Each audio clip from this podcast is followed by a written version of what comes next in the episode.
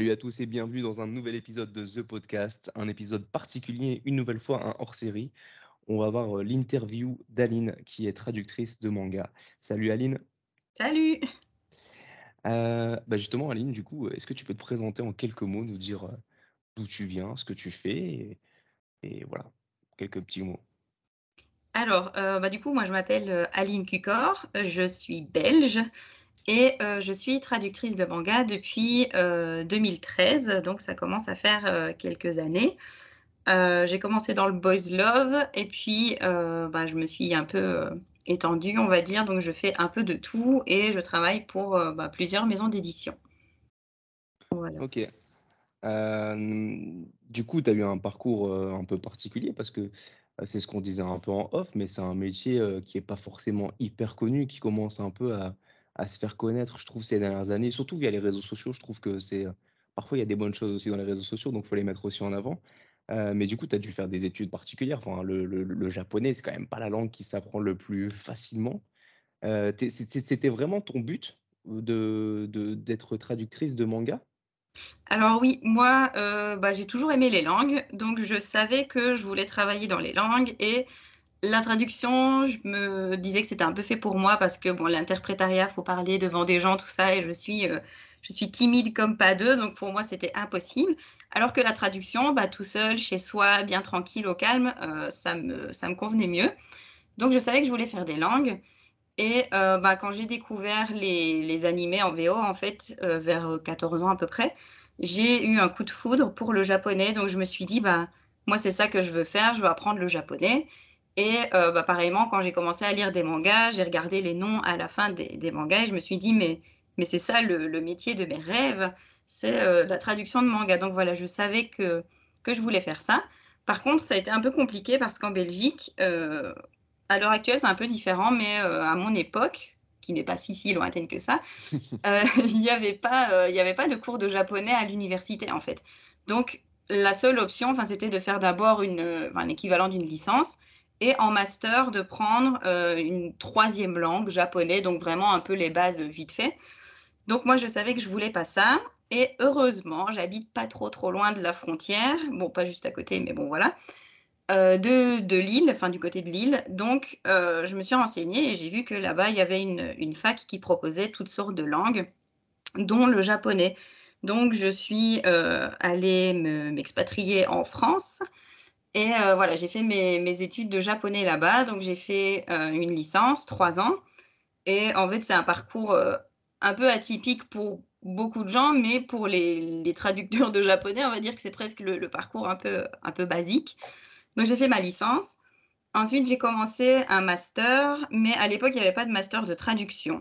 Donc, le seul master auquel j'avais, enfin, je pouvais, la suite logique, on va dire, c'était le master de recherche donc soit en linguistique, littérature ou histoire. Donc je m'étais inscrite en linguistique.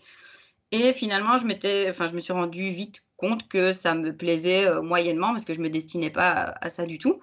Donc j'ai arrêté et euh, voilà, je pensais me réorienter l'année suivante, sauf que entre temps, j'avais postulé pour euh, une bourse de la Japan Foundation pour aller étudier au Japon et j'ai eu cette bourse, mais il fallait être inscrit en master recherche. Donc en septembre de l'année d'après, je me suis réinscrite en première master. Je suis partie au Japon pendant six mois euh, à Osaka. Donc là, j'ai eu des cours de japonais intensifs et parallèlement à ça, euh, je devais mener mes recherches. Donc moi, euh, mon sujet, c'était l'influence du langage de fiction, donc les animés et les mangas, sur les apprenants en japonais. Donc voilà, des cours de japonais plus mes recherches. Et quand je suis revenue, je ne savais pas trop ce que j'allais faire. Et deux semaines après mon retour, euh, il se trouve que j'ai eu l'opportunité de travailler pour euh, Boys Love IDP, donc je me suis dit bon bah voilà, je me lance comme ça, ça me fait euh, ça me fait un pied dans le monde du manga. Donc j'ai eu j'ai eu de la chance finalement. Donc j'ai jamais terminé de master, mais mais voilà, j'ai réalisé mon rêve. Ah, c'est cool, mais c'est vrai que c'est un parcours assez atypique. Et, mais je suis d'accord avec toi, moi j'ai toujours été aussi passionné bien sûr par, par l'univers du Japon, la culture, la culture japonaise et la langue. Euh, alors, j'ai jamais franchi le cap de, de, de, l'étudier, de l'apprendre parce que c'est, je trouve, assez compliqué quand on se renseigne un minimum. Après, je suis pas euh, la personne forcément la plus douée avec les langues. Donc, je pars d'une base, euh, on va dire, basique. il y a certaines personnes qui sont hyper douées avec les langues, donc qui apprennent peut-être plus rapidement que d'autres. Mais moi, dans mon parcours scolaire, c'est pareil, ça se limitait à l'anglais, l'allemand, l'espagnol. Enfin, tu vois, les, langues un peu trop étrangères, ça n'existait pas quoi à l'époque. Je trouve que maintenant, par contre, typiquement, moi, je viens d'un collège, voilà, d'une petite ville dans le Nord-Pas-de-Calais, pas loin de pas loin d'où tu habites aussi. à mon époque, il n'y avait pas du tout de, de, langue un peu trop farfelue, on va dire c'est comme ça. Tu vois, c'est vraiment espagnol, allemand. Et là, j'ai appris il y a quelques années que le japonais avait, avait été intégré, quoi. je bah me dis vraiment, on arrive dans, un, dans une époque où le japonais, le chinois, voilà, certaines langues qui sont beaucoup plus populaires qu'il y a 10 ans, sont plus facilement intégrées. Et je trouve, putain, je trouve ça exceptionnel. Enfin, au collège, tu pouvais commencer à apprendre le japonais. Moi, j'aurais été comme un dingue. non, moi j'aurais bien aimé aussi, mais en Belgique, on peut pas. on, a, on a le chinois, on a le russe, on a quelques trucs, mais le japonais ne fait pas partie des langues qu'on peut apprendre collège, ah lycée. Donc voilà, j'étais un peu dégueu. Enfin, de toute façon, c'était pas mon époque, mais bon voilà, je trouve que Enfin, il y aurait, il y aurait pas mal de gens intéressés, même en Belgique, en vrai. surtout, surtout maintenant, surtout maintenant. on vit une époque où le, le voilà, la culture japonaise et le manga particulièrement fait tellement des, des, des, ravages ces, dernières années que automatiquement ça va, ça va donner certaines envies à, à, des jeunes d'apprendre d'apprendre cette langue. Quoi. Ça, c'est clair et net. Donc, du coup, ouais, c'est un, un, parcours atypique, mais très sympa. Tu as dû tu as dû kiffer de, partir six mois au Japon, d'apprendre la langue. C'est toujours plus facile d'être aussi sur place pour pouvoir apprendre, je suppose. Ah, ça, c'est sûr. après, en vrai, euh, j'y croyais pas trop à la bourse parce que bon, les, profs qui sont toujours euh, pas du tout encourageants dans ce genre de licence, en mode bah faut vous rendre compte qu'avec le japonais, vous ne ferez rien, il euh, faut, faut, autre chose. Nous avait dit que, ouais, de toute façon, ils prennent pas de gens en master, ils prennent que des doctorants, nanana. Donc, je me voyais pas du tout avoir la bourse. Donc, quand je l'ai eu déjà, ça a été, enfin, j'ai mis du temps à l'intégrer. Moi, j'étais heureuse évidemment, mais j'ai mis du temps à l'intégrer. Après, euh, ouais, c'était, franchement, ça fait partie d'une des plus belles périodes de, toute ma vie parce que c'était incroyable. Euh, bon, c'était un peu particulier, enfin, c'est un peu différent des gens qui vont vraiment dans des universités japonaises, je pense, parce que euh, nous, c'était un centre avec que des étrangers répartis en classes selon les niveaux, etc. Mais du coup, ce qui est assez marrant, c'est que bah, pendant les temps où on était ensemble pour les, repas et après les cours, euh, un peu tout le temps en fait, bah, c'était que des étrangers qui parlaient le japonais plus ou moins bien. Donc, euh, bah, on faisait sûrement des fautes, des grosses comme des maisons parfois, mais, euh, mais voilà, on baragouinait le, japonais et bon, là, je l'ai peut-être pas appris exactement comme je l'aurais appris à l'université, mais bon, j'avais des cours quand même. Mais, mais voilà, ouais, c'était assez, c'était assez sympa et c'est sûr que l'immersion, c'est quand même. je pense bah, que l'immersion doit beaucoup aider, quoi. Je crois doit, doit beaucoup aider dans. Bah, disons pour les langues, c'est quand même vraiment euh, important, presque.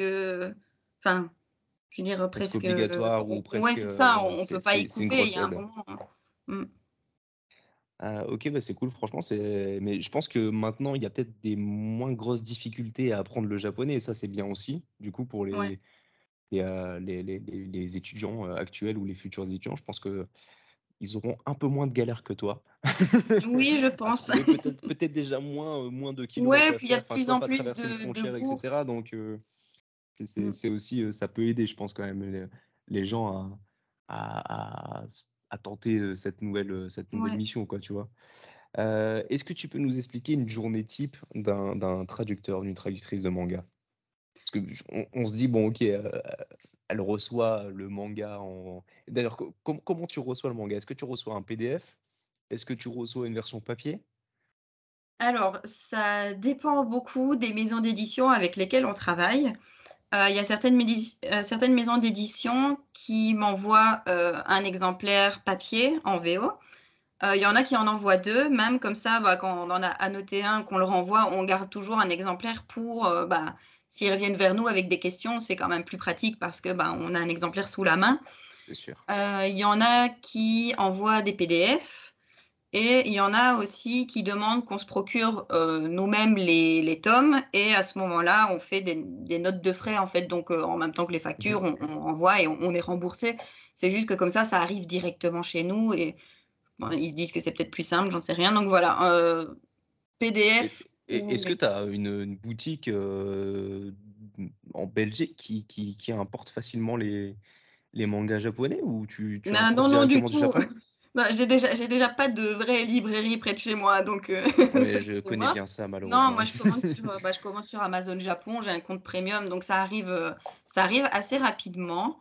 Et bah là j'avais peur parce que d'ailleurs on avait, j'avais entendu, enfin j'avais lu pas Les mal colis, de, ouais, que les colis choses. étaient bloqués, je sais pas quoi. Ouais, bah finalement j'ai commandé euh, il y a quelques jours et c'est arrivé, euh, bah, c'est arrivé ce matin. Donc Ouais, euh, donc c'est arrivé ça en passe. 3 Mais je crois que 4 ça jours s'est débloqué, hein. d'habitude. Ça a duré, euh, ça a duré, euh, ça a duré une petite semaine cette galère, mais ça s'est vite débloqué, à ce que j'avais compris. Ouais, c'est ça. Donc finalement, euh, moi j'ai même pas été impactée, mais du tout par ce truc. Bon, tant mieux d'un côté. Ouais, ah bah oui, clairement. Moi j'étais un peu en stress, je me disais, oh, comment je vais faire pour commander mes, pour commander mes tomes? Mais, euh, mais finalement, voilà, il n'y a pas eu de souci. Donc euh, après, les, les journées types, je pense que ça dépend vraiment un peu de chaque traducteur parce que ben, chacun a sa, a sa façon de procéder, je pense. Euh, mais on va dire que moi, dans l'absolu, j'essaie de me lever, de me lever tôt. Bon, déjà, moi, je suis, je, suis une petite vieille dans ma tête, donc je vais, je vais me coucher tôt. J'ai besoin de mes 8 heures de sommeil, au moins 7. Donc voilà, je vais me coucher tôt, je me lève tôt parce que je suis beaucoup plus productive le matin. Donc euh, je peux, euh, mais vraiment travailler. euh, Enfin, je suis productive le double le matin comparé à l'après-midi. Donc Ah voilà, ouais, j'essaie de. une marmotte l'après-midi, ça veut dire. C'est. Bah, pas que je suis une marmotte, mais bon, après, c'est peut-être aussi parce que j'ai déjà bien travaillé le matin, que j'ai un petit coup de mou euh, l'après-midi et que je travaille moins vite. Peut-être, je sais pas, mais euh, j'aime bien travailler le matin parce que je sais que je suis, euh, bah, je suis plus efficace en fait. Donc voilà, je commence ma journée vers euh, bah, 7h30, euh, en hiver euh, plus vers 8h, parce que quand il fait noir, j'ai du mal à me lever. Mais, euh, mais voilà, donc vers 7h30, je commence ma journée et euh, bah, je commence à traduire en fait. Donc euh, je, je- je traduis mes, mes chapitres, un peu ce que je me suis fixé comme, comme objectif. Puis bah, je fais une petite pause en général vers, vers 10h. C'est ma pause douche. Donc je travaille en pyjama le, le matin. Alors, ce ce qu'il faut savoir, c'est que toi, du coup, le télétravail, t'as connu que ça au final? J'ai connu que le télétravail, ouais. Donc je. C'est aussi un avantage que les gens ne. enfin, tout le monde ne connaît pas euh, ce- ce- cet avantage. Mais après, Ouais, c'est aussi une manière moi, de fonctionner sur laquelle il faut, faut bien s'adapter, quoi. Tu peux pas. euh, Oui, c'est sûr. C'est, je pense que c'est pas quoi. fait pour tout le monde. Alors moi, moi, le télétravail, ça me va très bien parce que je suis, bon, je suis pas asociale, hein, mais euh, je suis très timide en- au milieu des gens, tout ça, et je suis parfois, enfin, vite mal à l'aise, tout ça. Donc, je préfère être toute seule. Bon, après, je me ferai très bien un environnement de travail. hein, je suis pas non plus un ours qui vit dans une grotte. Mais, euh, mais voilà, le télétravail me convient bien. Euh, par contre, c'est sûr qu'il faut s'imposer un rythme, en fait, parce que c'est facile de se dire, bah, on peut dormir jusque midi, euh, aller se coucher à 4 heures du matin et faire un peu ce qu'on veut. Rien ne nous oblige à travailler concrètement, à part euh, une deadline qui se rapproche vaguement. Mais, euh, mais voilà, donc il faut s'imposer un rythme. Euh, pour moi, c'est un avantage parce que mes horaires sont très flexibles. En fait, si je veux, je peux, je peux travailler samedi, dimanche et euh, faire mon week-end, je sais pas, mardi, mercredi, euh, si ça m'arrange mieux. Donc, euh, je m'organise vraiment comme je veux. Après, je pense qu'il y a des gens pour qui c'est peut-être pas un, avantage. On a bien vu avec le Covid, je crois qu'il y a des gens qui disaient qu'ils en avaient marre du, du télétravail, en fait, qu'ils en pouvaient plus, qu'ils avaient hâte de retrouver le. Bah, après, le- après, je pense que c'est des gens qui ont jamais eu de télétravail et qui, Oui. du coup, euh, ça leur fait Oui, aussi, vois, de passer d'un environnement où tu as 20 collègues euh, qui sont, euh, Oui, avec qui tu es constamment, où- et là tu te retrouves peut-être tout seul euh, dans ton appart de 30 mètres carrés. Je pense que des fois, ça n'a pas dû être facile pour, pour Oui, c'est certaines vrai. personnes. C'est ça aussi, je pense. ouais. Enfin, j'avais, j'ai plein de questions et plus le temps passe, plus j'en ai. Euh, mais je- du coup, je me demandais, est-ce que du coup, bah, automatiquement, tu as une deadline euh, pour rendre un, un- un manga complet euh, traduit. Oui. en moyenne, c'est combien de temps? Bah, ça dépend parce que bah là, concrètement, en fait, mon planning, il est déjà, il est déjà complet jusque janvier prochain. Ah ouais. Et ouais, il est, il est fou jusque janvier. J'ai déjà des trucs jusque mars, mars prochain. Mais, euh, mais bon, forcément, les trucs que je dois rendre pour euh, octobre-novembre, euh, je travaille pas déjà dessus maintenant. Donc, je, je sais combien de temps je mets à peu près pour traduire un manga et je me laisse le temps qu'il faut. En général, on, les maisons d'édition ne préviennent pas trop trop à la dernière minute quand même, parce qu'ils se doutent bien que bah voilà, faut quand même un certain délai. Après, j'ai déjà eu un peu en urgence, en mode, ben, euh, on voudrait euh, voilà, te proposer la traduction de ce manga. Par contre, euh, il faut que ce soit fait rapidement, genre rendre la traduction dans 15 jours. Et entre deux, je dois commander le manga, attendre de le recevoir, puis le lire, puis la noter, puis traduire. Donc, Ouais, c'est peut-être le, le délai valider, puis le faire revalider de ton côté. Enfin, il y a une double relecture, je suppose, à droite à gauche. Ouais, après, ça, c'est hors, hors deadline. Enfin, la deadline, c'est vraiment mmh. pour renvoyer la, la première enfin, la traduction, en fait. Donc, euh, le, plus gros du travail, on va dire. Ouais, c'est ça. Le reste, ça compte pas. Ça vient un peu au compte-goutte. Euh, on m'envoie, bah tiens, tel truc pour relecture et je le case un peu euh, dans la journée ou en soirée quand j'ai quand j'ai du temps. Mais, mais ouais, la deadline, c'est pour vraiment rendre la grosse traduction, on va dire. Et euh, voilà, en général, c'est quand même, euh, on nous laisse quand même du temps, mais j'ai déjà eu du, deux semaines pour, euh, pour commander, traduire, renvoyer mon, mon, tome. Là, ça commence à être un peu plus la course, quoi, clairement. Là, c'est un peu la course parce que forcément, il faut bah, soit se dire, OK, je le fais, mais là, je sacrifie toutes mes soirées, mes week-ends, nanana, ou avoir justement un trou dans son planning à ce moment-là, mais ça arrive plutôt rarement. Enfin, après, ça, m'est arrivé quand je commençais, que j'avais beaucoup oui, bien moins sûr, de moins de clients, moins de moins d'éditeurs. Euh, c'est ça, donc je pouvais me permettre de prendre euh, des trucs un peu dernière minute. Maintenant, les, les trucs dernière minute, euh, ça, m'embête un peu dans mon planning. oui, c'est ça devient plus compliqué de dire non. ça devient compliqué. Souvent, on n'a pas envie de froisser la personne ou, ou l'éditeur, mais mais physiquement, mentalement, ça commence à être un peu plus chiant, quoi. Ouais, après, il y a des, des, reports parfois. Enfin, je sais que, bah, par exemple, les éditions Cana, ils m'ont déjà proposé un titre et j'ai dit, ben, je peux pas parce que bah, j'ai pas le temps pour le moment. Et ils m'ont refait mon planning en décalant des, des, tomes à eux que j'avais déjà dans mon planning ah pour insérer un autre à la place. Pour les séries, euh, bah, les séries où ça presse pas concrètement, euh, bah, Sexy Cosplay Doll, euh, Shy, ce genre de choses où on a déjà pas mal d'avance. Bah, si on reporte le tome de trois semaines ou d'un mois, c'est pas très grave.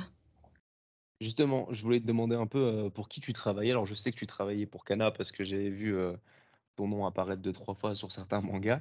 Mais est-ce que tu travailles pour d'autres éditeurs? Je suppose que oui, parce que souvent, vous n'êtes pas, comment dire. En fait, ce, ce qu'il faut savoir, c'est que vous n'êtes pas embauché par un éditeur. Vous êtes indépendant, vous êtes en freelance. Ce qui fait qu'on vient vous débaucher à droite à gauche, que ça peut être vraiment tous les éditeurs confondus.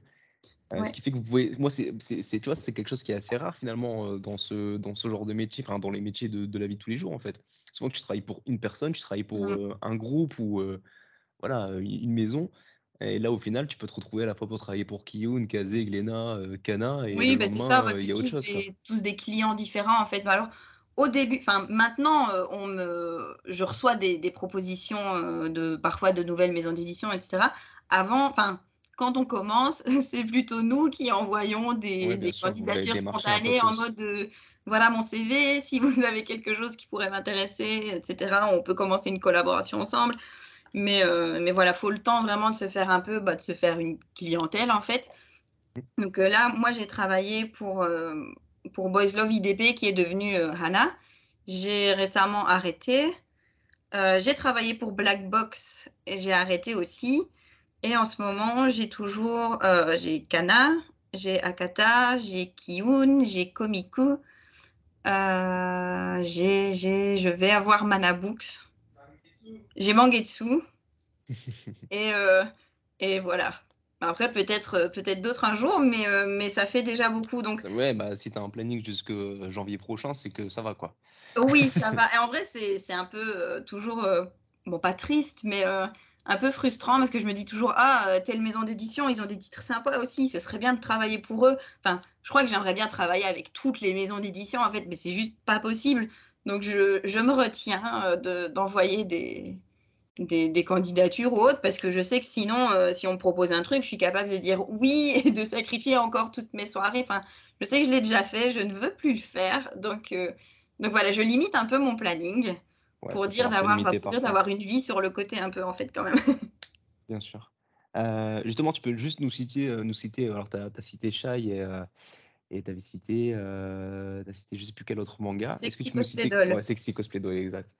Est-ce que tu peux nous citer justement quelques mangas sur lesquels tu travailles, ceux qui sont déjà édités, hein, pour pas, cas où il y a des, comment s'appelle, des, des, embargos, on va pas, oui, bah, de toute façon, je ne peux pas parler des titres euh, sur lesquels je, travaille et qui n'ont pas encore été annoncés. Euh, bah, en ce moment, euh, moi j'allais dire otaku, otaku, mais non, parce que j'ai déjà fini. En fait, il y a le tome 11, c'est le dernier qui doit sortir, mais, mais moi j'ai déjà fini depuis un moment. Donc j'ai Togen Anki, le shonen. J'ai Lovely Friend Zone en shoujo. Qu'est-ce que j'ai dont je peux parler? J'ai Shigarime chez Mangetsu. Euh, chez, chez Komiku, j'ai les deux spin-offs de The Ancient Magus Bride. Donc il y a le bleu du magicien et Jack l'éclair. Euh, qu'est-ce que j'ai encore chez Kiyun? J'ai euh, Outsiders, qui est une création originale. Ouais, création originale Kiyun, ouais. Ouais. Qu'est-ce que j'ai encore qui est en cours? Et du coup, entre, entre le, moment où tu traduis et le moment où euh, ça arrive euh, chez les gens, il se passe combien de temps en moyenne? Oh, Parce que tu, là, euh par exemple, j'ai vu que tu avais reçu un tome de Shai. Je alors, j'ai pas vu c'était le numéro combien, mais c'est pas le c'est pas le prochain quoi. C'est ce que je me dis. C'est le, tout dernier qui est sorti, donc c'est le numéro 13. Et, là, bah, le, le, mois prochain, je dois faire le tome 12. Donc ouais, j'ai déjà, euh, j'ai déjà traduit tome 11 pour Shai et en, en France, on est quoi Tome 8, ouais, Un peu plus, je crois. 8, 8 ou 9, fois, c'est ça. Ouais, Donc tu as 2-3 tomes. Après, ça, ça dépend aussi de, du retard euh, entre les Après, ouais, et ça, ça, aussi. Ça, peut, ça peut varier de fou. Quoi. Ça dépend. la Tokenaki. Euh... Comment? Tu, Donc du coup, tu peux vraiment avoir plusieurs tomes parfois euh, sur les grosses licences. Là, tu disais Togenanki, il y a, il y a deux tomes, je crois, en France. Il y a deux tomes, ouais. Et là, moi, je devrais faire le, prochainement le tome 7. Donc, euh, il, y a, encore quelques tomes d'avance, quoi. C'est pas mal, ça c'est cool. Ouais, mais en euh, général, euh, il y a au moins six mois entre la traduction d'un tome et, et, le moment où ça sort. Enfin, le moment où moi, je renvoie ma traduction. Parce que bah, forcément, derrière, il y a le lettrage, il y a les relectures, il y a encore des relectures. Euh, Justement, j'allais en parler parce que euh, faut, faut, penser aussi qu'en fait, le, là, euh, toi, tu es, traductrice. Euh, c'est pas toi qui vas mettre les mots directement sur les bulles qui sont dans les mangas. Enfin, tu, c'est pas toi qui utilises InDesign, Photoshop ou les logiciels un peu de mise en page. Je suis incapable euh, d'utiliser ça. chacun a son métier derrière, mais c'est ça, parce que les gens ne le savent peut-être pas, mais il y a effectivement plein, plein de métiers autour de, de, l'univers du manga et, et, voilà, de l'apparition d'un manga qui arrive dans, nos mains.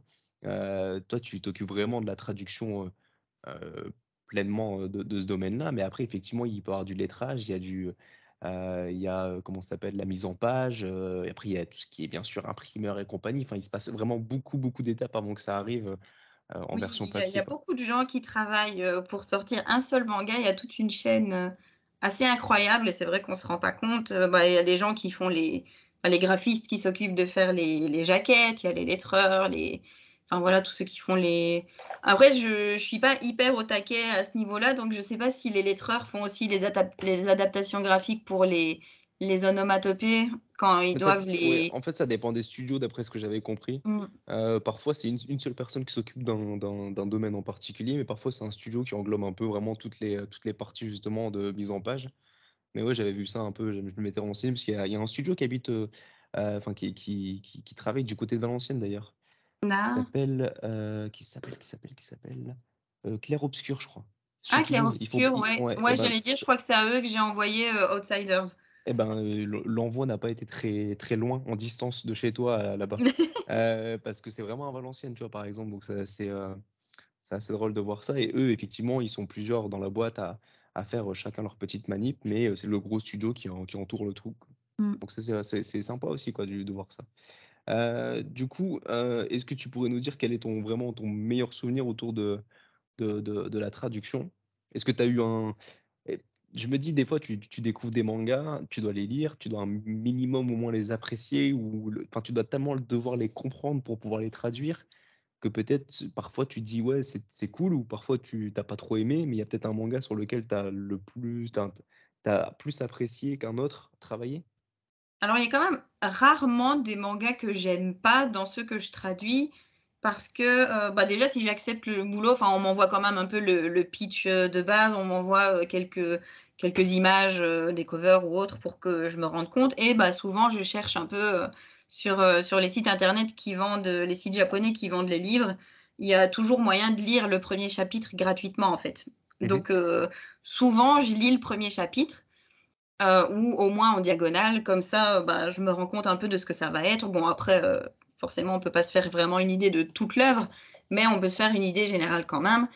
Et euh, bah, à partir du moment où, après, je ne sais pas si c'est le cas de tout le monde, et bon voilà, moi, à partir du moment où j'accepte de travailler sur le manga, c'est que déjà, il me botte un minimum. Et euh, bah, quand je travaille dessus, on est, on est quand même un peu obligé de, de rentrer à fond dans l'histoire. En fait, on, se, on, se, met à la place des personnages, on essaie de les comprendre, on, vit un peu à, travers eux. Et euh, bah, forcément, après, c'est peut-être que moi, mais moi, je m'attache toujours beaucoup aux personnages, en fait, même si parfois je me rends compte que l'histoire, elle n'est pas exceptionnelle ou bon, voilà, c'est du déjà vu. Bah, moi, je m'y attache quand même parce que euh, c'est un univers dans lequel j'ai évolué forcément et, et voilà, donc j'aime euh, j'aime presque toutes les séries, pour pas dire toutes, sur lesquelles j'ai travaillé. Euh, peut-être dans le Boys Love un peu moins euh, dans les, dans les débuts du Boys Love, parce que bon, voilà, là il y a eu du, du moins bon et du encore moins bon, mais, mais voilà, hors, hors Boys Love, même s'il y a du très bon aussi, hein, j'ai fait du, du, très bon dans le, dans le Boys Love, mais en dehors du Boys Love, je crois que j'ai quand même apprécié toutes, toutes les séries sur lesquelles j'ai travaillé. Euh, après, celle qui m'a peut-être un peu marquée, bah, je dirais Otaku, Otaku, mais peut-être même pas pour l'histoire en elle-même. En fait, c'est plutôt le, bah, mon ressenti par rapport à, à ce qu'on me confie, la traduction d'Otaku, Otaku. J'ai l'impression que c'était un peu un moment où. Euh, bah, je crois que c'est mon premier titre pour les éditions Kana où j'ai un peu senti en mode Ah, ça va être un titre. Euh, ça va être un titre important Enfin, il avait vraiment beaucoup de succès au Japon et je pense que Kana prévoyait que bah, ça allait super bien marcher. Et avant ça, j'ai fait, bon, j'ai fait beaucoup de. T'as as senti qu'il il avait du responsabilité peut-être euh, un peu plus grande aussi et que voilà. C'est ça. Et donc je me suis dit, oh, c'est le moment où on commence à me confier des trucs un peu, un peu plus importants. Euh, donc je pense que euh, bah, les éditions Kana doivent être contents de mon boulot, etc. donc je me suis dit, bon, bah, c'était j'étais j'étais contente. Donc euh, donc voilà. Et après effectivement, je pense que maintenant on me confie quand même euh, quelques séries plus grosses que que quand j'ai commencé. Enfin, je veux dire euh, Shai, Togenanki. Togenanki, c'était une une grosse sortie de, de cette année. Donc même Sexy Cosplay Doll, qui a qui a gagné beaucoup de succès grâce à l'animé. Mais bon, s'il a eu un animé, c'est quand même qu'il marchait très très bien. Il y a du potentiel derrière, hein, ça c'est sûr que. Voilà, donc je crois que c'est avec Otaku, euh, avec Otaku, Otaku que j'ai senti quand même le, le moment. C'est une étape quoi. Ouais, donc voilà, je garde un très bon souvenir de, de ce manga. ok, c'est cool. Euh, du coup, euh, j'avais aussi cette question, je me disais, parce que tu as, voulu être traductrice, particulièrement de manga, parce que tu étais déjà passionné de manga à la base. Oui. C'est un truc qui devient de. Enfin, t'es, voilà, es passionné de manga aussi euh, depuis ton, ton adolescence, peut-être, et du coup, tu t'es dit, euh, je vais m'orienter dans ce domaine qui, qui est quand même assez niche. Enfin, enfin surtout, il y a. Surtout quand tu as fait tes études, donc il y a 10 ans plus ou moins. Mmh euh, tu, tu, moi, j'aurais eu, genre, à là, j'aurais eu peut-être un peu peur dans le sens où je me disais, il y a 10 ans, il y avait quand même beaucoup, beaucoup moins de mangas. Là, là, bon, là, on est dans un truc où c'est juste monstrueux. Il sort 2000 mangas par semaine. Donc euh, ça va, il y a du choix et, et je pense que tu n'auras pas de galère pour trouver. Ouais, voilà, ça. Pas de galère pour trouver des, des clients. Mais peut-être il y a 10 ans, c'était peut-être quand même pas le, même ressenti. Euh, et du, du coup, dis-moi un peu comment comment comment as vécu ça parce que c'était un peu particulier quoi il y a 10 ans. Alors, je sais que mes, mes parents ont un peu flippé ah, parce que bon, ils m'ont jamais rien empêché de, de faire. Enfin, j'ai toujours pu faire ce que je voulais. Euh, mais bon, voilà, il, m'avait dit, bon, éventuellement, prépare-toi à peut-être devoir faire autre chose que le métier de tes rêves au début. Je crois que ma mère me voyait déjà euh, galérer à trouver du boulot, euh, ce qui est légitime, en vrai, je la comprends. Moi, je me rendais peut-être pas compte parce que j'étais un peu dans l'euphorie de, de pouvoir apprendre le japonais, en fait, parce qu'avant mmh ça, j'apprenais toute seule sur Internet, puisqu'en Belgique, bon, voilà, il n'y avait pas trop, pas trop d'autres options. Et c'était le moment où j'allais pouvoir aller à la fac et je me disais, bah voilà, euh, si je travaille bien, si je me démerde un peu, euh, je devrais y arriver. Enfin, je sais pas, j'avais, j'ai jamais confiance en moi, mais pour le coup, je crois que je le voulais tellement que je me suis dit, bah je vais m'arranger pour y arriver en fait. après, je, me dis, franchement, ça doit être assez cool ta situation actuelle dans le sens où il y a il y a 10 ans, je pense que, les gros éditeurs tels que Kana, Kiun et cetera existaient déjà, étaient déjà classifiés comme des gros éditeurs. Heu et là, finalement, tu as rejoint le côté des gros éditeurs, donc ça peut être aussi assez, heu, gratifiant, quoi, tu vois? Ouais, bah, très, très et au début, en vrai, heu, quand moi j'ai commencé à travailler dans la traduction de manga, c'était plutôt compliqué et quand j'ai eu l'opportunité de travailler chez Boys Love IDP, j'ai quand même un peu hésité en me disant: «Bah, le Boys Love à l'époque, c'était vraiment pas bien vu».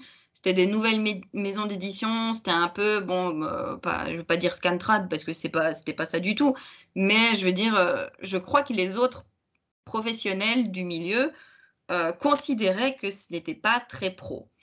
Donc Mmh. je me suis dit: «Est-ce que je vais pas, heu, un peu me, bah, me saboter en fait en en en Ouais, te commençant mettre par te là?» mettre dans un dans un truc, et après Ouais. être catalogué, quoi. Voilà, mais je me suis dit: «Bon, au moins ça me permettra de voir si, si ça me plaît au niveau du rythme de travail, tout ça». Donc heu, je me suis lancée quand même et bah, finalement j'ai travaillé 2 ans chez eux avant d'avoir, heu, la chance de travailler ailleurs et pourtant je renvoyais mais heu, tous les deux trois mois, hein, j'envoyais des candidatures spontanées et cetera, mais il y avait, on me répondait même pas la plupart du temps et en fait, disons que ce qui est bien maintenant pour les gens qui commencent, c'est que, bah, y a déjà, pas mal de nouvelles maisons d'édition, en fait. Donc il y en a vraiment beaucoup plus. Il y en a il y en a énormément même. Il y en a énormément et bah, du coup, il y a il y a de la demande, en fait, parce que, ben, il y a un peu pénurie de traducteurs en ce moment, ce qui n'était pas du tout le cas quand j'ai commencé. Mais heu, mais voilà, il y a pénurie, donc je pense que les gens, heu, bah, les gens peuvent plus facilement avoir une porte ouverte dans une maison d'édition, même éventuellement dans une plus grosse boîte parce que, bah, eux aussi finalement ils cherchent du monde. Donc heu, il y a plus on d'occasions on a aussi l'exemple des maisons d'édition qui qui sont toutes jeunes, mais qui cartonnent très rapidement. Moi, je pense à Mangetsu, oui, heu, assez affolant, quoi. Enfin, tu vois, heu, leur histoire, ça fait même pas un an, je crois. C'était en mai, je crois? heu, ouais, à peu près. Moi, on est venu me chercher, Ouais. bah, c'est eux qui m'ont contacté via, via LinkedIn et en vrai, j'étais hyper contente quand j'ai su que c'était Brajlon parce que Brajlon, c'est Oui, genre, oui, ma maison d'édition préférée, hein. J'adore leurs, heu, leurs livres, heu, grand format avec, heu, les les les tranches dorées et cetera. Enfin, je trouve qu'ils font vraiment des livres oui, c'est magnifiques. qualité, quoi. Et j'adore les livres, enfin bon voilà, c'est l'histoire de ma vie. Du coup, quand j'ai su que c'était que c'était et que j'allais travailler pour, heu, une branche de Brajlon, j'étais ah j'étais heureuse. Mais eux, je trouve que, par exemple, c'est vraiment un exemple, assez fou et qui a qui a qui a pris la vague du manga, de de ces dernières années. Mais quand tu démarres avec une maison d'édition, avec un nouveau nom, même si tu as un gros groupe qui est derrière, c'est quand même assez compliqué. Ils t'ont sorti quelques belles pépites dès le début, avec le Aoashi et compagnie, Ouais, qui ils qui ont qui est le train très bien de géré. qui est le train de ouf et hem et je me dis: «Putain, c'est quand même vachement cool de voir ce genre d'évolution très rapide dans cet univers qui est à la base, heu» enfin moi quand j'ai commencé à lire des mangas il y a il y a, plus de 20 ans, j'étais le mec bizarre de la classe, qui lisait des mangas, tu vois? Donc Ah heu oui, mais moi aussi, hein. tu vois? Tu vois? Et on était quand même un peu, un peu pas je vais pas dire mis de côté, mais on était un peu chelou par rapport aux autres, On était on était un peu les gens bizarres, ouais, ouais, c'est clair, clairement, tes tu tu lis des livres chinois à l'envers là, tu vois? C'était le Mais genre de moi, je suis réflexion que tu toujours, hein, je suis toujours la la fille bizarre de ma famille, hein. ah ouais, mais ouais, mais là, tu l'as cherché aussi, enfin, au bout d'un Ouais. moment. Faut être réaliste aussi, tu vois? Mais mais je veux dire, c'est là qu'on voit qu'il y a une évolution qui est assez folle et ces dernières années, on n'en parle même plus tellement c'est juste monstrueux. Hem, je voulais te demander justement que enfin, vu que tu es passionné de manga, est-ce que tu aurais un top 3 à nous donner? Même si c'est toujours une question chiante, je le sais? Parce que c'est toujours ouais, dur de dire que d'en donner que 3. Si tu veux, tu peux en donner, heu, 3-5, hein, tu vois? Pour, heu, pour te dédouaner parce que je sais que c'est compliqué bah, en fait, du coup, j'y ai réfléchi et j'ai mon top 3. mais en fait, c'est vraiment compliqué parce qu'il y a beaucoup d'œuvres que j'aime beaucoup, mais que j'arrive pas du tout à départager entre elles. Donc c'est un je crois que c'est un top 3 ou un top 1000 en fait. Enfin bon 1000 pas du tout, mais heu, mais Bah, on voilà, peut facilement 3. faire du 10 ou du 15. Moi, moi, c'est Ouais, pareil, on ouais. n'arrête pas de me demander des top 3 quand je fais des des lives sur TikTok, tu vois? Et heu, je leur dis: «Mais c'est la c'est la pire question en vrai, hein». Du coup, c'est la pire je question, je mais tu me l'as posée quand même. ah totalement, parce que, bah, je veux en fait, je me venge aussi. Enfin, il y a un moment, il faut être réaliste, tu vois? Je peux pas que me prendre dans la gueule, tu vois? Il faut que je donne aussi de temps en temps. Voilà, tu tu te venges sur les autres. Très bien. ça. Coup, je Alors t'écoute alors, vas-y, dis-moi. alors en numéro un, je mettrais, heu, Fullmetal Alchemist. Aïe, aïe, aïe. Ouais, Très bon, très bon choix. Ouais, il est toujours dans mon top 3 de toute façon. ouais, celui-là, il est quand même incroyable. Alors en numéro 2, qui est c'est totalement, heu, subjectif, mais je vais mettre Dick Grayman. Les, les, gens connaissent pas trop Dick mais en vrai, c'est le premier manga parce que bon, faut savoir que près de chez moi, il n'y a pas trop de, de librairies. Donc, quand j'allais dans une librairie où il y avait quelques mangas, je prenais ce qu'il y avait. Donc, mes premiers mangas, ça a été Negima, ce genre de truc. Et bon, c'était pas mal, hein, mais c'était pas forcément. Et la première fois que j'ai mis les pieds dans une Fnac, euh, en vrai, j'avais déjà euh, genre 14-15 ans. Hein, c'était bon, voilà. Première fois que j'ai mis les pieds dans une Fnac et j'ai vu toute euh, cette foule de, de mangas, j'en revenais pas. Et, et j'ai choisi parmi tout celui qui m'attirait le plus et j'ai choisi Dick Grayman. Euh, et, finalement, j'ai bien accroché. Et je crois que c'est vraiment le premier manga avec, parce que j'ai lu avant euh, Full Metal Alchemist, du coup, mais FMA, je connaissais déjà l'animé. Et donc, Dick Grayman, j'ai vraiment accroché. Et je crois que c'est le premier manga euh, où j'ai autant accroché, en fait. Et bon, là, c'est presque pénible parce que les tomes sortent à un rythme incroyablement lent mais je suis toujours Digrayman et j'attends toujours avec impatience euh, chaque nouveau tome. Donc c'est vraiment mon manga de cœur, même si objectivement c'est peut-être pas. Euh, Comment? Et puis il t'accompagne depuis très longtemps au final. Donc voilà, c'est ça. Et bon, même si objectivement c'est peut-être pas le meilleur manga, même s'il mérite d'être connu. Euh, voilà, Digrayman c'est mon numéro 2. Et en numéro 3, j'ai mis High Shield 21 parce que euh, j'adore ce manga. En vrai, j'ai pris quand même des, gros mangas assez ancrés dans le, dans le temps qui sont un peu indétrônables parce que bon, dans les trucs plus récents, il y en a quand même euh, pas mal qui sont, qui sont très bien aussi. Mais euh, voilà, High Shield, je l'ai relu plusieurs fois, j'ai vu l'animé plusieurs fois que j'adore aussi. Et, et c'est quand même un manga. Bon, déjà, c'était très beau. Les, les ah bah, matchs étaient incroyables. c'est. Ouais. Et ça m'a, ça m'a, enfin, j'ai été vraiment passionnée par un sujet qui ne me branche pas du tout à la base. Enfin, le foot américain, euh, clairement, c'est pas, c'est pas ce qui me vend le plus de rêves. Bah, c'est pas dans notre culture, ça, c'est sûr. Ouais, mais ce manga a réussi à vraiment. Euh, bah, j'étais à fond dans les matchs, je connaissais les règles, tout ça. Enfin, vraiment incroyable. Donc, et c'est un manga que je peux, je peux relire avec plaisir. Euh, un peu, un peu n'importe quand. Donc euh, voilà, High Shield reste dans, dans mon top indétrônable. Bah, super. Euh, mais je, je, comprends bien, je comprends bien. Moi, je, suis, je, suis, amoureux du Yusuke moi de toute façon, donc je peux pas le critiquer. Hein. c'est très difficile. Et c'est un beau, c'est un beau top en vrai. C'est un beau top. Il y en a deux que j'aime beaucoup dedans. Euh, que je connais beaucoup moins.